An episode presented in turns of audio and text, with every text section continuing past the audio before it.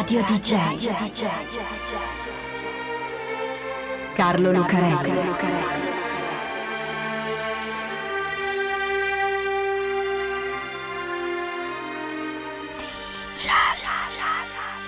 Carlo Lucarelli presenta Di Giallo, il radiodramma di Radio DJ. Salve a tutti, siete su Radio DJ, questo è Di Giallo e io sono Carlo Lucarelli qui assieme a Fabio B per raccontarvi un'altra strana, misteriosa e incredibile storia che questa volta viene dalla metà oscura del mondo della musica, dove c'è sicuramente uno dei generi più belli e fondamentali della storia della musica, ma anche uno dei più maledetti e diabolici, come il blues, la musica appunto del diavolo. Perché questa è la storia di un bluesman, uno di quelli delle origini, uno dei più grandi e allo stesso tempo dei più maledetti, che si chiamava, forse, Sonny Boy Williamson. Di bluesmen maledetti, dalla vita affascinante e misteriosa, ce ne sono stati tanti e di molti ne abbiamo già raccontato la storia. Come quella di Robert Johnson, che si dice che abbia imparato a suonare la chitarra dal diavolo in persona, che gli ha dato lezioni in un cimitero e che poi è morto avvelenato da un oste geloso all'età, guarda un po', di 27 anni, come Janis Joplin, Jim Morrison, Jimi Hendrix e Brian Jones, tutti con la J nel nome, ma questa è un'altra storia. Ecco, tra i bluesmen dalla vita strana e appunto maledetta c'è anche lui, Sonny Boy Williamson, strano, maledetto e misterioso. Di sicuro, di Sonny Boy Williamson, c'è solo che suonava l'armonica a bocca e che la suonava così bene che è entrato nella storia della musica. Per il resto, il mistero a volte si fa così fitto e così contraddittorio che ci si potrebbe fare un film, uno di quelli un po' diabolici come Angel Heart, Ascensore per l'inferno, con Mickey Rourke che si è venduto l'anima al diavolo, tra i vicoli di New Orleans, o anche decisamente horror come The Skeleton Key, con Kate Hudson che cerca di difendersi dalla maledizione evocata da un disco. Perché di Sonny Boy Williamson non si sa con certezza quando sia nato, quando sia morto, come si chiami veramente e in un certo senso neanche chi sia. Dal momento che a metà degli anni 40 se qualcuno avesse gridato Sonny Boy Williamson per la strada, si sarebbero girati in due, Sonny Boy Williamson 1 e Sonny Boy Williamson 2, tutti e due grandi suonatori di armonica, padri del blues e musicisti maledetti. Per cominciare, allora partiamo da un punto fermo. Questa è soprattutto la storia di Sonny Boy Williamson II. Allora, pare che il vero nome del nostro Sonny Boy fosse Alexander Ford, detto Alec, detto Rice, poi adottato da un signore che sposa sua mamma e che si chiama Miller. Anche se Rice, dice qualcuno, sarebbe il nome di uno dei suoi fratelli, che Alexander assume dopo essere uscito di galera da adolescente, perché come bluesman non si fa mancare niente, neanche un po' di prigione. O meglio, più che come bluesman, come ragazzo di colore di una famiglia poverissima del sud degli Stati Uniti, in anni in cui, se sei nero, ragazzo e povero, è facile che ti metti nei guai e finisci dentro. Ma non importa. Rice Miller, partiamo da qui. Il piccolo Rice nasce a Glendora, nel Mississippi, in una piantagione. Quando? Lui dice di essere nato nel 1899, il 5 dicembre 1899. Parola di Rice Ford, poi Rice Miller, poi Sonny Boy Williamson II. Ma sui documenti c'è scritto un'altra cosa. Li trova un ricercatore appassionato di blues, che la data di nascita legge 1912. Però ci sono altri documenti che dicono cose diverse. C'è il suo passaporto, per esempio, 7 aprile 1909, e la lapide della sua tomba, 11 marzo 1908 e il censimento della contea di Tallahatchie, Mississippi, che riporta tutto al 1897, 5 dicembre.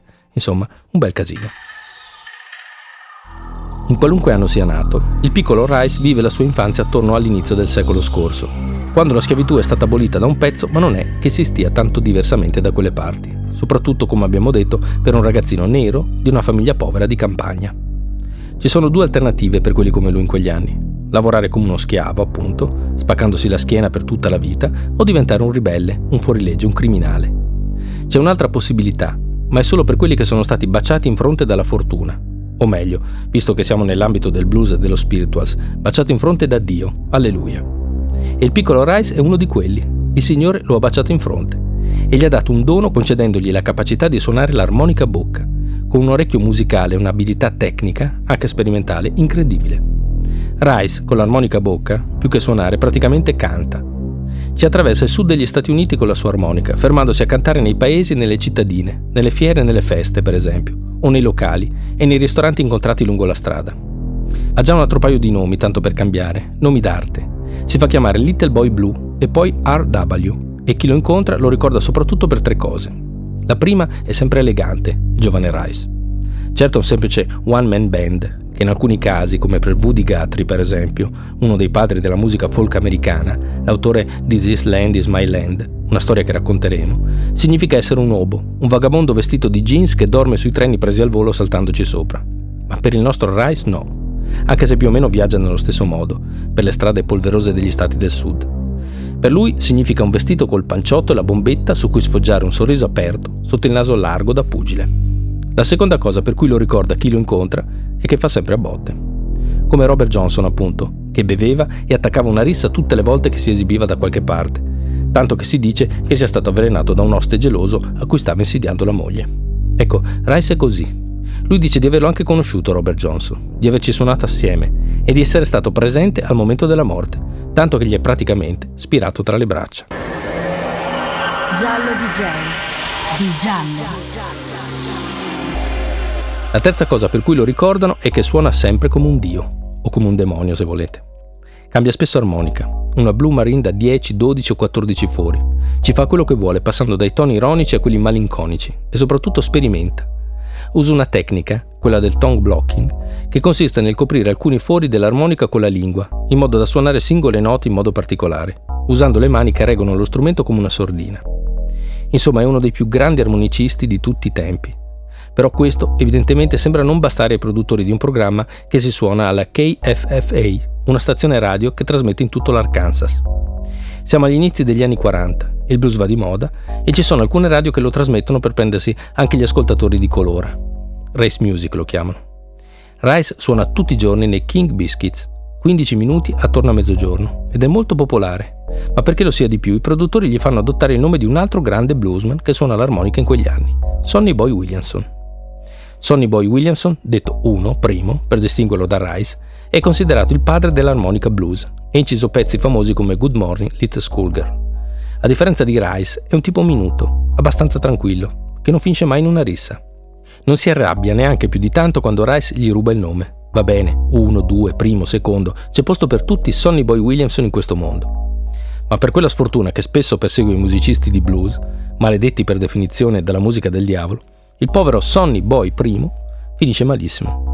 Una sera di giugno del 1948, Sonny Boy ha appena finito di suonare in uno dei locali della 31esima strada, Chicago, la strada del passeggio, della musica e del divertimento della parte nera della città.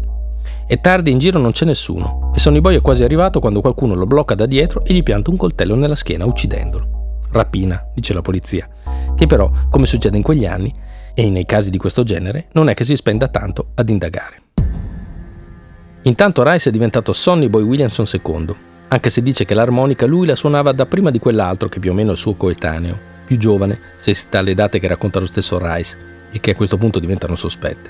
E la suonava meglio, e le innovazioni e gli sperimentalismi li faceva lui.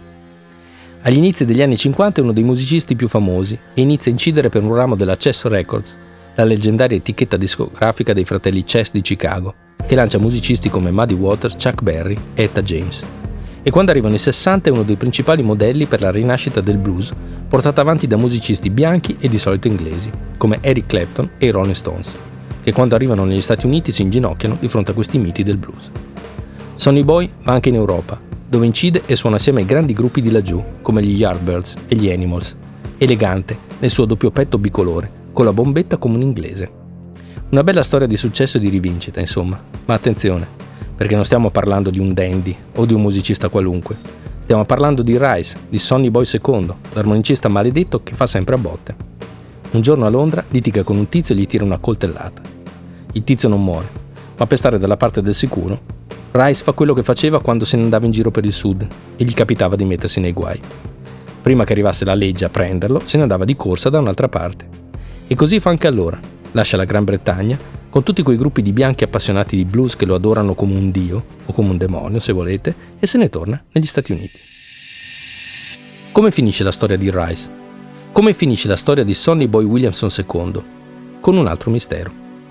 Un giorno lo aspettano negli studi della KFFA, la radio dove ha ripreso a fare il suo programma, ma Rice non arriva.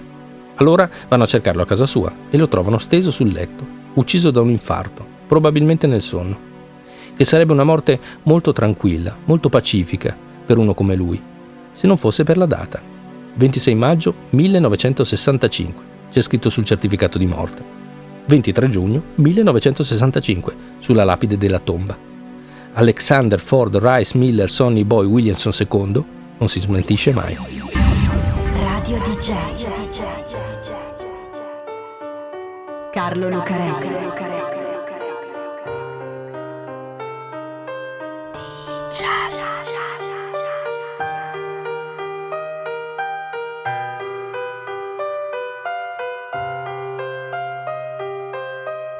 家家家家。